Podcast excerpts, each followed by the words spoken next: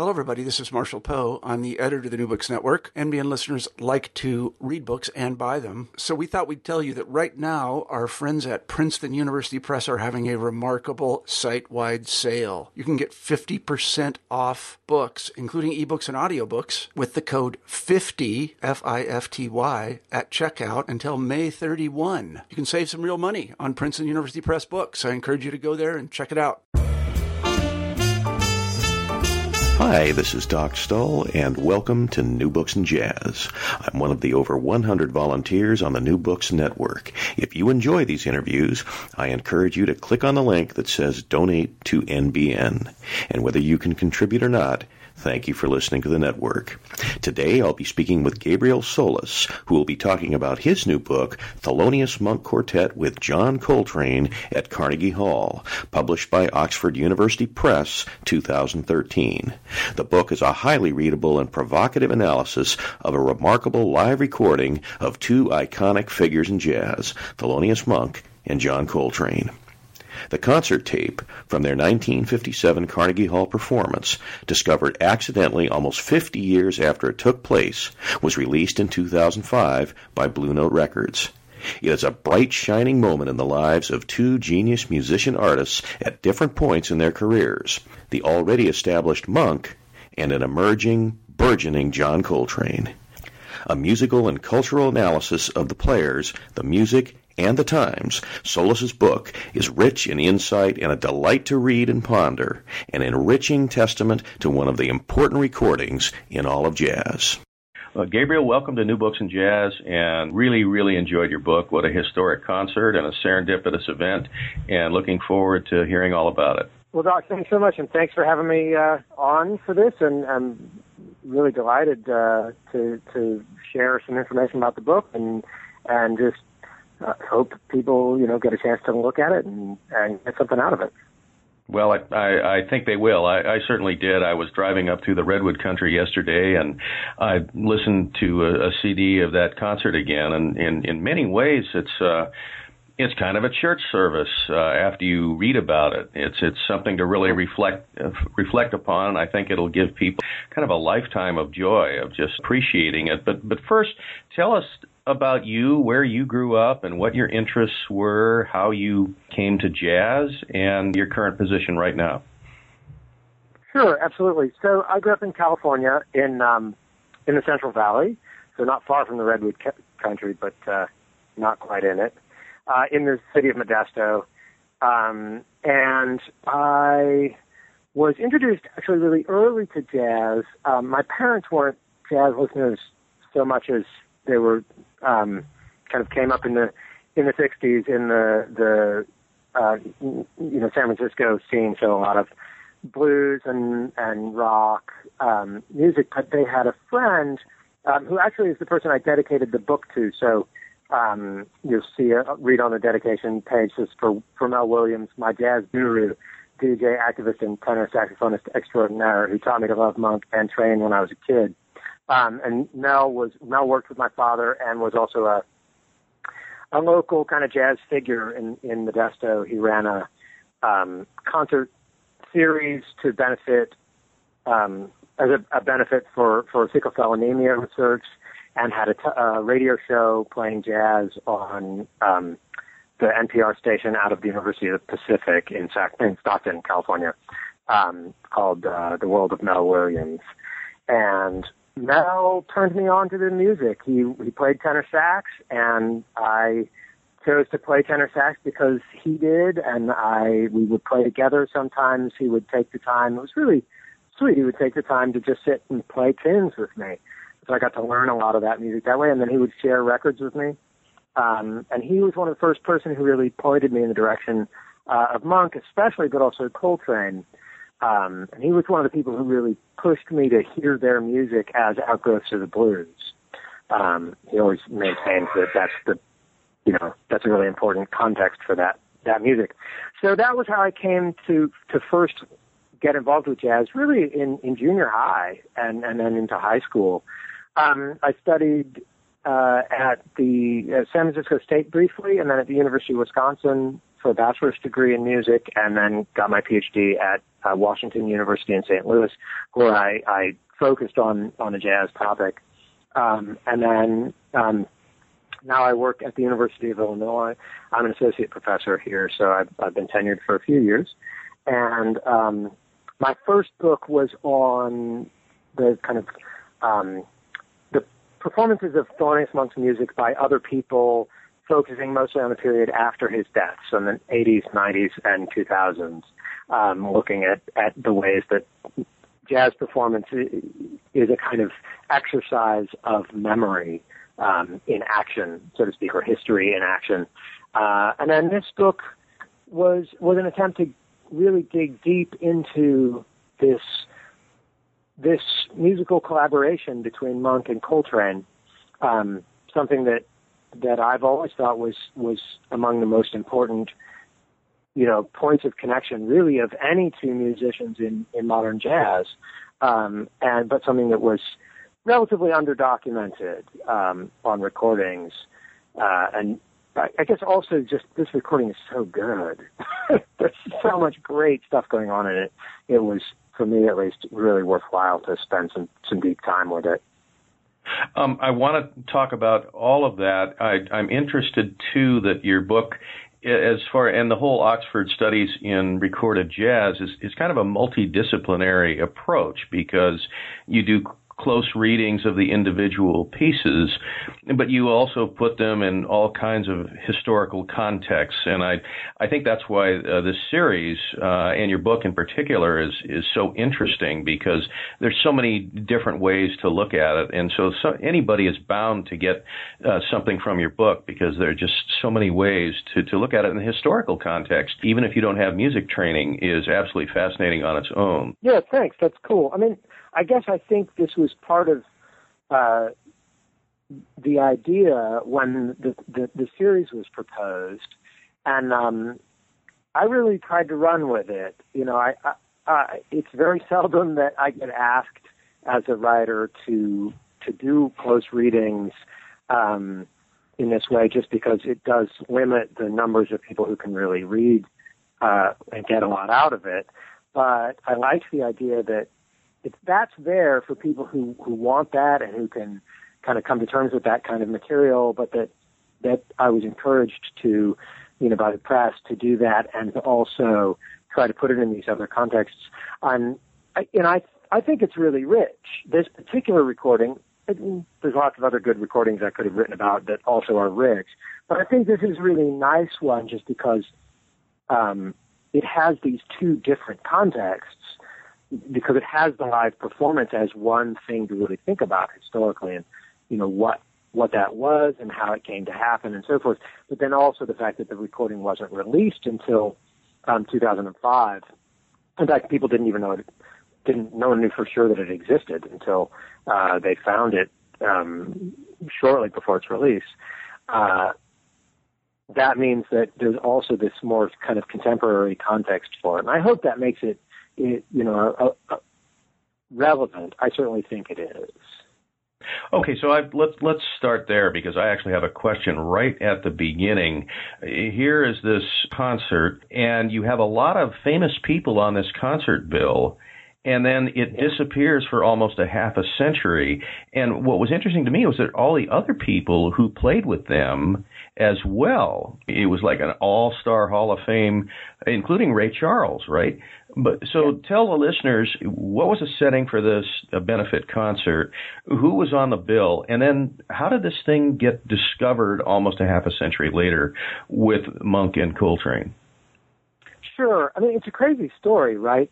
Uh, this benefit concert is a little bit early in the history of jazz benefit concerts in a sense, right? It becomes benefit concerts really sort of become the thing in the 1960s um, as the civil rights movement is is kind of heating up. Um, you get a lot of benefit concerts at that period, and jazz musicians are tapped routinely uh, to play on those concerts, and a lot of them do choose to play on the concerts at that time as a way of you know signaling their commitment and and doing something meaningful for the movement. Um, this is a little bit earlier than that, and it, it was for um, the Morning, Morningside Community Center uh, which was an uh, a you know a community center in, in uptown Manhattan, um, in Morningside Heights, which is um, kind of on the edge of of Harlem, um, that did you know educational and kind of um, sort of after school programming for uh, young kids in the neighborhood. Um, they also ran a summer camp and did a variety of things. Um, uh, Robert Kennedy was was involved in some way with it, did some appearances for it. So it had some high profile um, uh, supporters and backers. Um, and uh, the benefit concert was organized, you know, to raise money for their programming. Monk seemed to be he didn't simply do it because it was a concert. I mean, he he seemed committed to the idea of this um, this particular organization. Um, and I know less about how everybody else became involved with the concert, um, in part because you know my my focus for the for the book really was on the album, um, and, and as you'll know, none of the other sets from that concert have been released as um, albums, and in some ways because this is the most sort of particularly historically interesting of them. Um, the rest of them, people who played, were people who in, who've been, you know, widely documented.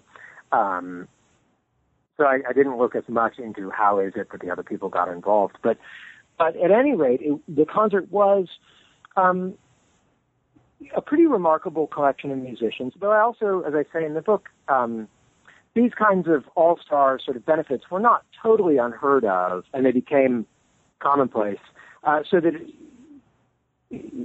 um, if you lived in New York in the late 50s, the chances that you could have gone to a show that had this kind of range of people on it um, were not totally out of you know, this is not a unique one one time opportunity, but but it had some really remarkable people. So it had Monk and uh, and the Coltrane uh, group, uh, who were not the necessarily the top bill by any means on this this set. Um, they were probably a, a, a somewhat niche kind of jazz um, interest. Ray Charles was was probably one of the higher billed um, act on it. He was there playing a jazz set mostly. So that this is a, a, a moment in his career actually where he's kind of um, extending. He had a lot of R and B hits um, coming back to the late 40s. When 1948, I think, is his first um, charting single. Uh, I might be wrong about that off the top of my head. At any rate, he's he'd been he'd been visible for about a decade by then. Um, but as an R&B musician. But he also was a, a he was interested in playing jazz piano. He wasn't perhaps a jazz pianist at the same level as as you know a Bud Powell or a Thelonious Monk, but but he was certainly very credible. So he had his band do that. They did play some more R and B oriented numbers, but it was a kind of a jazz set. Um, and then Dizzy Gillespie's orchestra was on the bill. Um, Billie Holiday was on the bill. Uh, she probably would also have been one of the highest um, highest billed simply because she would have had the largest audience. Um, Zoot Sims was playing on the bill, and there was a it was um, uh, the kind of lowest billing, so the and introducing uh, billing went to um, Sonny Rollins. So you have a kind of range of both older and younger musicians. You have a range of musicians associated really strongly with New York and others who are, who are associated with other parts of the country, um, West Coast type players. You have a range uh, from fairly pop to uh, relatively avant-garde for the time. Um, so it's a real smorgasbord. I think it's nice in a sense to imagine also that that means there was an audience in New York at the time that really would have seen these types of music not as something distinct from one another necessarily, but as kind of potentially all part of one one thing that you could hear those all on one set, and that wouldn't seem weird um, or or or you know out of place. Um, I think we now kind of often see these different types of, of jazz and see jazz and pop uh, as kind of separate from one another. But but actually, my sense is that at the time, you know, this was a bill that would have would have been would have made sense to audiences. I think you did a, a good job because you you used the word separate in in your book that in some ways I know it's an overused phrase and you you talk about it it was in some ways a golden age of jazz and I think I don't I'm paraphrasing your own book here but before jazz had separated from pop and that the recording technology uh, had had grown in leaps and bounds and so in many ways as you said people would come to expect people like this and jazz was big and you were getting tremendous innovations from all of the, the different people you mentioned and, and, and many more. Yeah, I think that's true. I mean, you know, it's worth worth thinking about the fact that Monk was on the cover of Time around this, you know, period. Um, these were not jazz was not, and who's Dobie Gillis, the TV show. You know, the character Maynard G. Krebs was a, a Thelonious Monk fan. Uh, so in the really in the the mainstream of pop culture in America, um, or maybe slightly intellectual pop culture, but but pop culture in America, jazz was present and visible, and I think yeah, there's there's a, a, a sense of a range of of of um, people who are really interested too, and listening to jazz as pop music. So I don't know if it's in this book, but I, I elsewhere I think I've I've said something about like you can go back to Variety, um, the the industry paper, and see advertisements for, you know, Monk and Miles Davis playing at the Apollo Theater in Harlem on a, you know, on a bill that includes like a comedian and a contortionist and you know, like who knows, what other kinds of like, just broad variety entertainment. Um, jazz was was part of that landscape. So we're setting the scene here, and I want to quote from your book about Coltrane because I found this so interesting. You're quoting Porter, and you say, on page 31 of your book, Porter clearly shows that Coltrane did not develop in isolation nor come into the musical world fully formed. Rather, he was, quote, a normal person growing and developing in a fortunately inspired circle of musicians. And, this is what I found so fascinating, few of his Philadelphia colleagues remember him as having that touch of genius. And I thought that was so interesting because, as you said, you know, Monk was already kind of accepted as a not quite a jazz icon, but as somebody who was really an innovator. But you think of Coltrane in such reverential terms, and yet mm. I thought that was so interesting because, uh, as as you state in your book, these sessions that Coltrane did with Monk before they did the Morningside benefit when you finally got these recordings that Monk gave Coltrane a chance to grow and to expand. And little did anyone know that he would be kind of the revered icon that he is is today.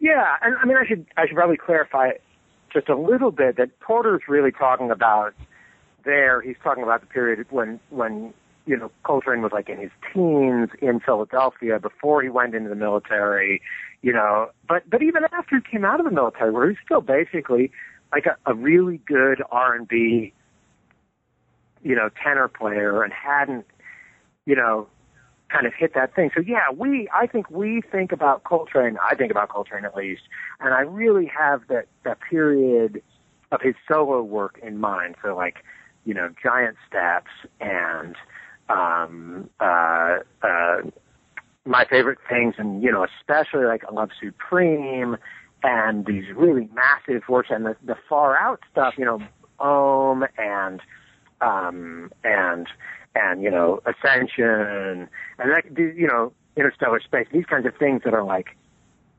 really at the very sort of leading edge of pushing the envelope on on virtuosity and pushing the envelope on you know, taking creative chances and all this kind of stuff. But actually, if you pull back to this period before, you know, this earlier period, he's he's a really good tenor player who's doing creative, interesting work, but it's not at that same kind of kind of thing. And that that actually the relationship to Monk, you know, does seem. I mean, it's not the only thing, but it does seem to have been an important moment for Coltrane to really like expand his his view of like what he could do and what the music could be. Um, you know, certainly his time with Miles Davis was important too. I mean, there's no question about that. but but this this relationship seems to have been really really important um, for him for sure. So talk about the quartet then, and then maybe take the listeners through a little bit of, about their kind of collaboration together and the fact that they had actually collaborated together before they did this concert. So in some ways, although unbeknownst to them, this was kind of in a in a sense a culmination, even though they didn't know it at the time. But what we're listening to is is actually these these players had played together before, and now they're playing yeah. in this concert format, and so you're getting this this record frozen in time of them where they're really maybe they're stretching out, maybe they're not, but they've definitely played together now, and you're you're seeing some some really unusual things. Yeah, absolutely. So um, this was Monk's working band at the time, and that is is very distinctive. It was more common at the in the you know in the 50s to have a working band than it is now for a, a, a really important leader. But it was also Monk really liked to work with the same people day in and day out. So this band, which was Monk on piano, and Coltrane on tenor, uh, and then had Ahmed Abdul Malik on um, bass and Shadow Wilson on drums.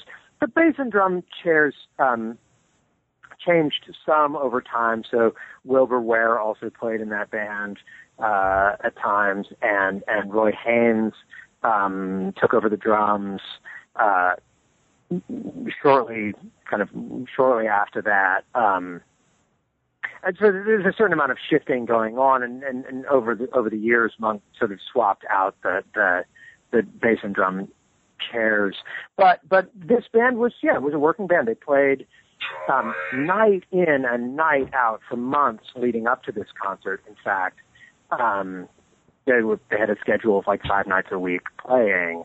Um, so they had a lot of experience together, um, and I think that you can you can hear that right. You can hear the ways in which um, they've come to know each other. They can kind of, I think, probably come to expect certain kind of musical gestures. Um, they kind of have a sense of, you know, how many choruses is this going to go? How long? You know, how long will it take?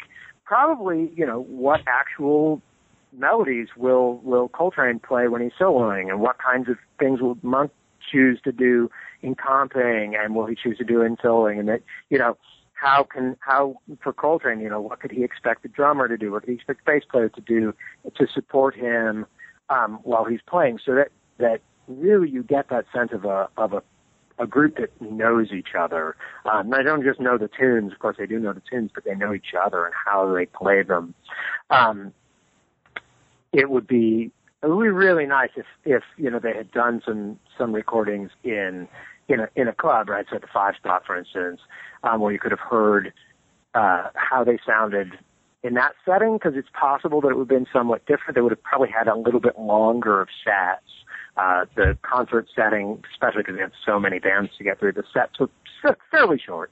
Um, but but also, you know, Monk played the same tunes over and over again, so that band would have not just played together night in, and night out, but they would have played the same songs night in and night out. They probably played all of the songs that are on this recording um, regularly in in their in their um, club sets. So, um, you know, I think that's that's certainly an interesting thing. The guys, the the other guys in the band are also really interesting as far as that goes. Um, Ahmed Abdul Malik had grown up in a North African um, Sudanese uh, community in, I believe it's Brooklyn, um, and was also a, a very competent, very accomplished player of the oud, which is a, a Middle Eastern um, uh, instrument, kind of like a lute. And he actually recorded some, some, made some recordings on that instrument as well. So he had this whole kind of African background um, that was important, and uh, Shadow Wilson had played with Monk off and on for years and years and years, and and to me is one of the sort of great um, drummers who's maybe a little bit under, um, uh, just not not super visible um, you know, in terms of jazz history, people don't necessarily know who he was, but but he was a, a great player um, and had this this history of relationship with with Monk and generally with sort of bebop and modern jazz. So I don't know if that answered your whole question.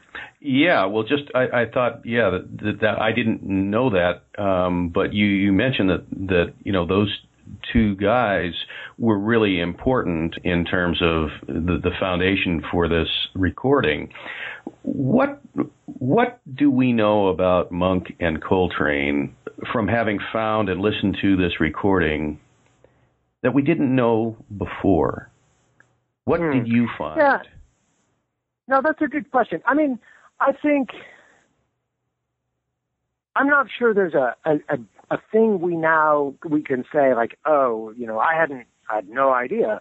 But I do think we have a much clearer picture of um, how this relationship affected their development. So for me, I mean, I I think you, know, you can really hear Coltrane in the in the recordings that sort of surround this recording. You can hear him moving from a pretty I don't know conventional hard bop post bop style. Um, I don't mean conventional in a bad way. I think you know, but but but it, you know, he's a very good tenor player playing pretty standard hard bop. Um, at, to somebody who has a truly unique individual voice and the, the thing that gets called sheets of sound, where he's he's kind of really exploring, you know, how much can you fill up the sort of space musically? And I think this recording is the best documented evidence I've ever heard of him right in the middle of those two things. So you can hear him playing fairly kind of standard hard bop material, and you can hear him starting to work with this sort of sheets of sound concept or sound concept.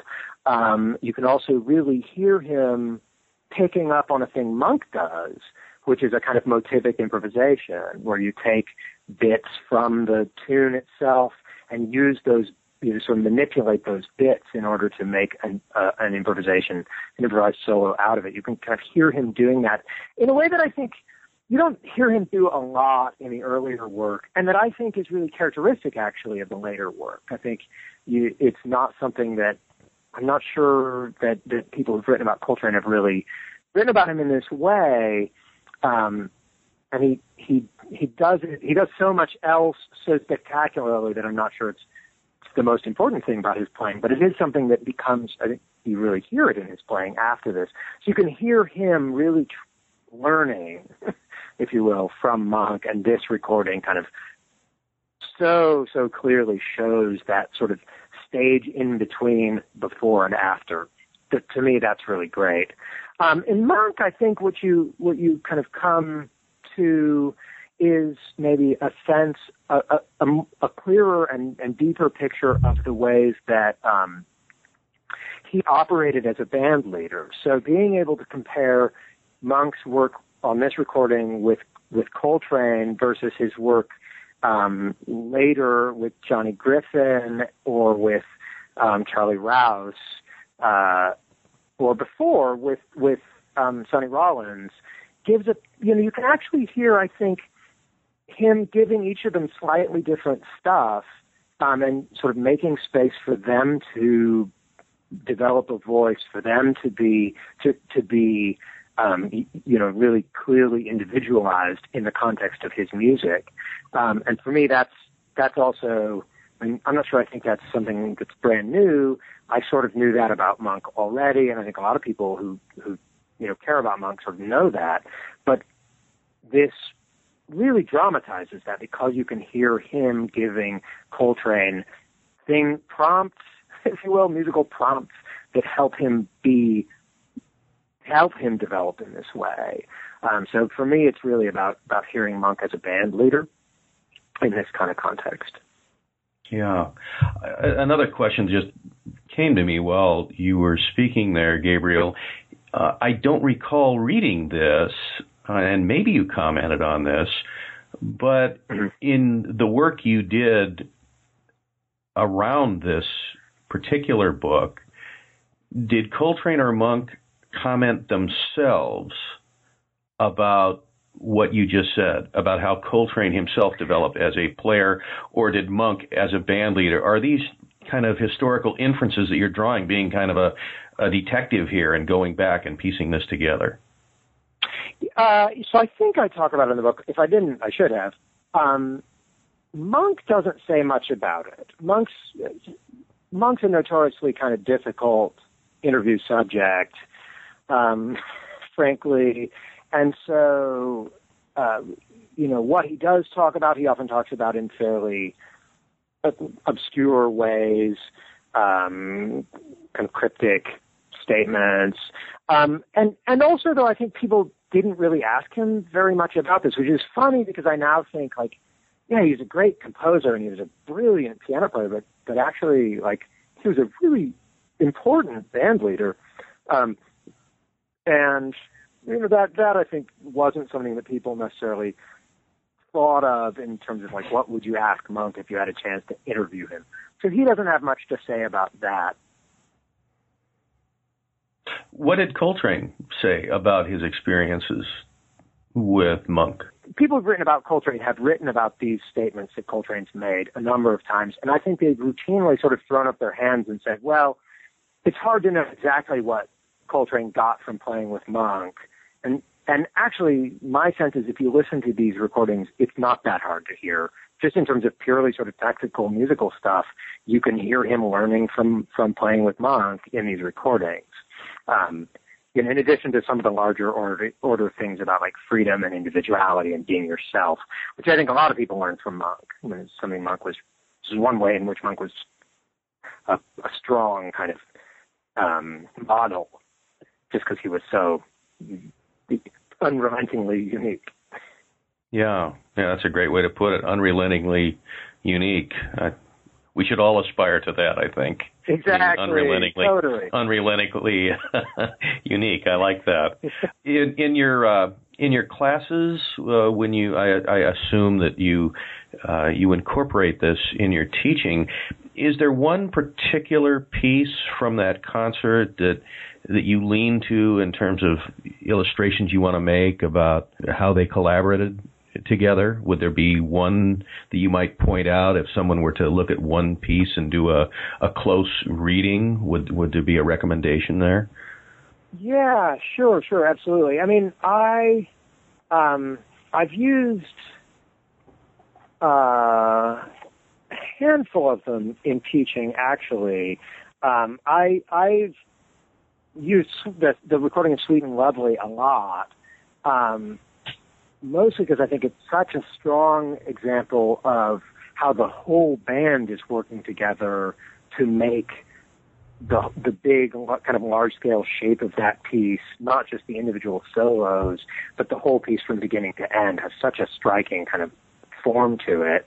Um, so I use that one pretty regularly, uh, and um, I've I've um, used the recordings of Epistrophe uh, also to, to look at sort of how does um, how does that thing sound, you know, twice in one evening, and what are they doing that's slightly different um, each time? It's a little tricky because the solos uh, are only uh, um, we're only recorded on one of them, so one of them is a partial take, uh, even though they played the whole take in the in the evening. Um, but I also think, I mean, Monk's Mood. I haven't ever taught it, but I think Monk's Mood is a is a really nice one actually, just because um, they don't. There is no improvised solo on it, but but you can really listen for the ways that um, the two, especially Monk and Coltrane, are just really subtly listening to each other, responding to each other um, in in playing that tune over and over again, and you can compare it with their own recording of it um, from slightly earlier that's on the album um, Thelonious Monk with John Coltrane, I think. Oh, maybe it's on a different album. Uh, I'd have to look it up which album that was released on. Sorry. Um, at any rate, uh, so that's that's a nice one because they played it together elsewhere, and so it's in terms of just like a teaching example, um, there's some nice material to work with there. I wanted to get to this a little later, but maybe it's a, a good intro right now, and that is the the context of this concert and having it be released almost a half a century later. And you have a really interesting section in there where you talk about the notion of nostalgia. I just found that just fascinating, uh, where you kind of ruminate on uh, you know, kind of, you know, where was jazz then? Where is jazz now? What does this recording yeah. mean now? Is it the province of academia because the club scene isn't the way it was? You kind of look at it from a lot of different perspectives. What what was your point in in discussing this whole idea of nostalgia? Yeah, I mean, I guess one of the things that I'm I'm I'm driven by, and I've been driven by as a as a jazz scholar writing today you know, is kind of trying to come to terms with exactly this issue, right? That that in some ways we can look back and say the golden age was this period, 19, you know, the 19th, like maybe what is it, 1955 to 65 or something, and and that seems true, right? I mean, a lot of the jazz recordings I want to listen to were made then. A lot of the jazz recordings I teach were made then there is something about that period that really was remarkable. But also, like, I came up as a jazz fan in the 80s and 90s, and, you know, I remain a jazz fan today.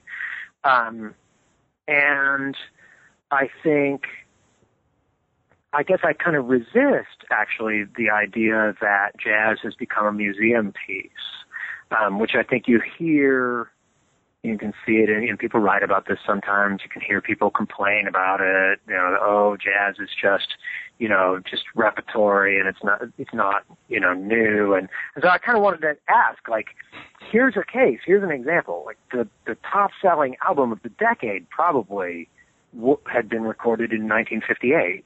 Um, and how, how come there's not a new release from that period that has the same kind of draw? Um, and so, you know, is this something where nostalgia is just what's what's pushing jazz consumption nowadays, and people who are listening are just listening through, you know, through these lenses of memory and and kind of listening to a golden age that that they can't imagine, you know, jazz ever having again.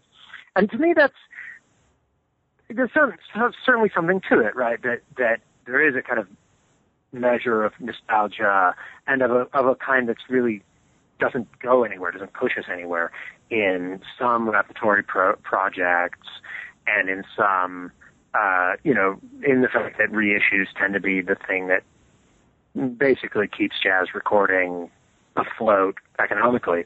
But I also think like there's actually a really vibrant jazz scene. I I you know I go hear people play, and I think they're playing amazing music, and and much of it is is really in dialogue with the tradition, in dialogue with the history of the music. Um, so it's it's maybe nostalgic in a more positive way, to my mind at least. It's nostalgic in a way that you know it's looking back at the past. It's it's you know it, it loves its past. Jazz loves its past, but uses it often. I mean, hear jazz musicians use it to push forward, right? To imagine what what's the next thing, what better, how can we make this, you know, how can we use that past to make even better music, even more interesting music, new music, new stuff that's you know that's really pushing um, in interesting directions and and and still really enjoyable to listen to, um, really appealing and, and and accessible even, in, you know, at times, often even. Um, so that I guess is why I wanted to sort of talk about what what is nostalgia because I don't I don't want to um, you know let critics who say jazz is just nostalgia have the last word on that thing because I think um, I think it's always been more complicated than that. I think memory and and you know jazz has loved its history for a long time, um, and you know I, I think I say in the book somewhere like you know, there's a there's a piece um, like from from the 1960s in a jazz journal asking, "Is jazz dead?" And I think, well, you know. This isn't a new question, no. is what you're saying. The answer is no, yeah. right? Like jazz, and just because yeah. we love old jazz doesn't mean jazz is dead. It doesn't right. mean it's become a museum piece. I think actually new jazz relies on the fact that we love old jazz in order to keep it actually a living tradition. If you're a moldy fig, it doesn't mean you're moldy or the jazz was moldy at the time. Yeah, um, right, absolutely. It it occurred to me that you could almost do a, a screenplay what Woody Allen did for literature in Midnight in Paris. You could do the same for jazz, couldn't you? That, that, yeah, that every every previous era you want to oh these guys could really play if you really want to hear it you go you keep going back I I, I think in the Iliad Nestor said you think you guys are tough you should have seen the guys I fought you know so yeah. we're we're always going back and and and looking yeah. to these golden ages. But I, I thought it was a wonderful discussion that that you had in there. I'm glad you glad you put it in there. So what did you what did you learn from this when you did these close readings of these pieces and looked at the context of the concert in the time and then the release half half a century later? What did you grow to appreciate about Monk and grow to appreciate about appreciate about Coltrane in looking at this? How did it change your view of of them as players and, and their contributions to, to jazz. Yeah, yeah, absolutely. I mean, I, actually, it's funny to say, like, I actually think I got to know. I, I mean, I I've, I've played Monk's tunes for a long time, and I know them reasonably well. But I got to know them much, much better through the process of the close reading, and I, I actually came to find that I, I appreciated them more. I think they're funny. I think they're really they're they're odd in ways that I didn't even quite recognize, and they're also like a really, really like a monument to the tradition in a sense um, of writing pop tunes to play jazz on. Um, so I, I, you know, I, I came to really appreciate that in a sense. I came um, to have a sense of a clearer sense of of um, you know, of Coltrane as a young player, um, I, as I said, I think I've really known him as an older player much better, and I haven't really listened that much to him as a young player. I came to to a, a deep appreciation, actually, of um, of him as somebody who was always exploring, right? Who was who was just looking for something, looking for a way to make it better, to make it new. Um, I really hear that in these, and that I, I appreciated. Um, I came actually came to have a, a, a, a kind of deep appreciation for Shadow Wilson, who I'd always known was a, a significant player and somebody who played with Monk, but I hadn't really listened to him closely. And I, I think he's doing um, really tasteful stuff on a lot of these. He's kind of holding things together when when time gets a little funny. Um, and he's playing, you know, fills that just routinely again and again seem kind of perfect. Um, so that's that's neat to hear. It's nice to just appreciate a, a player who's. I mean, it's just, it, these are subtle pleasures, um, and certainly not ones that make him him you know unique. He didn't come up with a new feel or whatever that you know some drummers have done, but but he's just it's just really solid, beautiful playing, and I, I know that's what Monk appreciated about him, and so you know knowing that kind of helped me appreciate him too. Um, I do feel like I have actually a much bigger, better appreciation for jazz concerts at, as such um, than I've had before writing this thing. I, like a lot of jazz fans, probably was a little bit. I looked down my nose a little bit at the concert setting, concert hall setting, and would have usually thought like, uh, if I can hear somebody in a club, I'm really happy about that. But I don't necessarily want to go sit in a concert hall and hear jazz. I'm not sure. I think that's the best setting for it. And I, I guess I still kind of feel that way. But taking the time to really look at the history of the jazz concert as a phenomenon, um, I I think I kind of better appreciate why jazz musicians have at times really liked playing concert settings um, in the ways that that gives them some opportunities that nightclubs actually don't offer, and some some dough that nightclubs don't always offer. Um, and uh, you know, I started to sort of hear the concert and thus hear concerts in general a little differently um, in terms of kind of what do I expect musicians are trying to do in that concert hall setting. Um, so that also, then, you know, to me, that was a real nice. And I just actually also, I hadn't, I actually hadn't realized how, how much jazz uh, was played in, in American concert halls, not just European ones, but American concert halls, um, really throughout its history. Uh, uh you know, the the big ones that always, as a historian, I have in my mind, right? So the the Paul Whiteman Aeolian Hall concert, or the um, uh, the Benny Goodman Carnegie Hall concert, or the Spirituals to Swing concert. I mean, those kinds of big early concerts.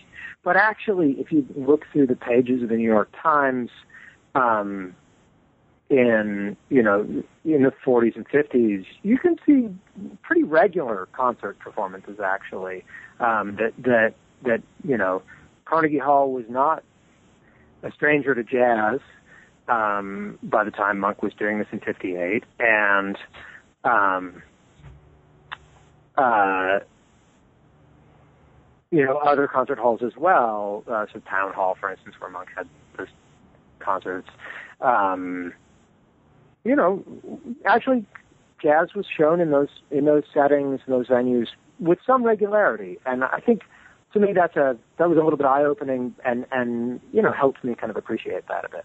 It's so interesting because so many of the other authors that I've interviewed for this Oxford Studies in Recorded Jazz have shared similar ex- experiences and feelings that they've really gotten to know the players. And it's uh, kind of a non-judgmental open-ended kind of almost non-academic response. You know they become even bigger fans and open to new things. It, it was obviously very rewarding for them to do what they did. And it's great to to hear that because i think these books aren't just the province of an academic audience. I think people would really get a lot from the way the authors talk about these players, you know, with a real sense of affection and I think uh, yeah. Know, sense of awe. I think that's great. And, yeah, no, that makes me really happy that that comes comes across. I look, I think, I hope all of my work is like that. Actually, right? I I didn't become a jazz scholar because I was a scholar first, right? I became a jazz scholar because I was a fan. yeah. frankly, right? I love yeah. a musician, and I am still, but I love this music. I love it. I love it. I love these guys, and I, you know, the more I learn about it, the more I love it, for sure. And I hope, you know, that's. I mean, to me, that's what that's what you know, jazz history ought to do. It, it you know, it, I mean, I think there's some big, there's some important things also about it as history and being able to talk about like what really is the, the contribution of this um, this group of artists to American history and American cultural you know cultural history. I, I do think that's really important, um, and it's very serious. But also, I, I never want to lose track of the, the you know lose sight of the fact that like they were great musicians and and what people the reason they were able to make some kind of broader contribution. The reason this music meant so much to so many people is that it was really great music first. Well, it certainly comes through, and it, it certainly gave me a, a much greater appreciation of it. You can hear it of its own accord without any context, and it'll still take you to amazing places. But with the way you point things out and the, close readings and whatever, it, it's almost like a, a, a tour guide through the Amazon rainforest. You know, there's so much in there that you you need to have somebody to to point these things out, and I think you really uh, really do a good job with it. And so I really encourage people to to get it and read it. I, I think they'll they'll they'll really be turned on to a, a great experience in jazz. That's cool. Yeah, thanks. I really appreciate well, that. You bet. You're obviously working on something new, so tell us what your new projects are right now, Gabriel. Sure. Um, I, what else am I doing right now? I'm actually I'm working on hopefully finishing soon a book about um, Tom Waits, actually. So the uh, pop musician, singer, songwriter, wow. and and all around weirdo. Yeah. Yeah. Uh, yeah. You're part of it, your neck of the woods up there in Redwood. Yeah, that's right. Wasn't he the guy swallowing the. The bugs in was it in Dracula? Didn't uh, am I am, Yes. am I Yes. out of out of line Renfield. here that I saw him do that in the Atlas Renfield? Well, I think uh, That's right. I think the boomer audience will enjoy uh, a book on Tom Waits very much and I introduce so. a whole new He- generation. he's cool because he's got some deep connections actually to the LA jazz scene. So a lot of the Uh-huh. session guys on his albums, um, the guys in his bands over the years have been jazz musicians. So there's a real jazz kind of um, component to what it is that he's done over the years. So that's fun. And then I, I actually also do research um, in Australia and Papua New Guinea with indigenous musicians, if you can imagine. Um, and I'm working on a project that I'm calling the Black Pacific that looks at um, their relationships with African American music, which has also been actually pretty substantial. So I, I work with a blues musician who's an Aboriginal woman from North Queensland, uh, who who has hooked up with, you know, connected with with um, Taj Mahal and and the um, uh, oh you know various kind of American musicians over the years, and I look at um, doing some work with with women who were uh, in a, a soul girl group called the Sapphires in the 1960s, and um, looking at at, at African American sailors and soldiers in in World War II in that part of the world. Um, I'm looking at some some connections with reggae, looking at Bob Marley and Peter Tosh's tours and so forth. So um, lots of lots of good stuff there that also connects in some ways with the the um, American musical kind of story and history. Well, you're going to need about four or five lifetimes. I can I can tell. Oh my God! to be able to look into all these fascinating projects. But uh, thank God people are, are doing it. So uh, I really wish you, you good luck on that. Yeah, cool. Thank you. You've been listening to New Books in Jazz with Doc Stull. Our guest today was Gabriel Solis, who discussed his new book, Thelonious Monk Quartet with John Coltrane at Carnegie Hall, published by Oxford University Press, 2013. Next time on New Books in Jazz, we'll talk with Duncan Reid about his new book, Cal Tjader, The Life and Recordings of the Man Who Revolutionized Latin Jazz. For New Books in Jazz, this is Doc Stull.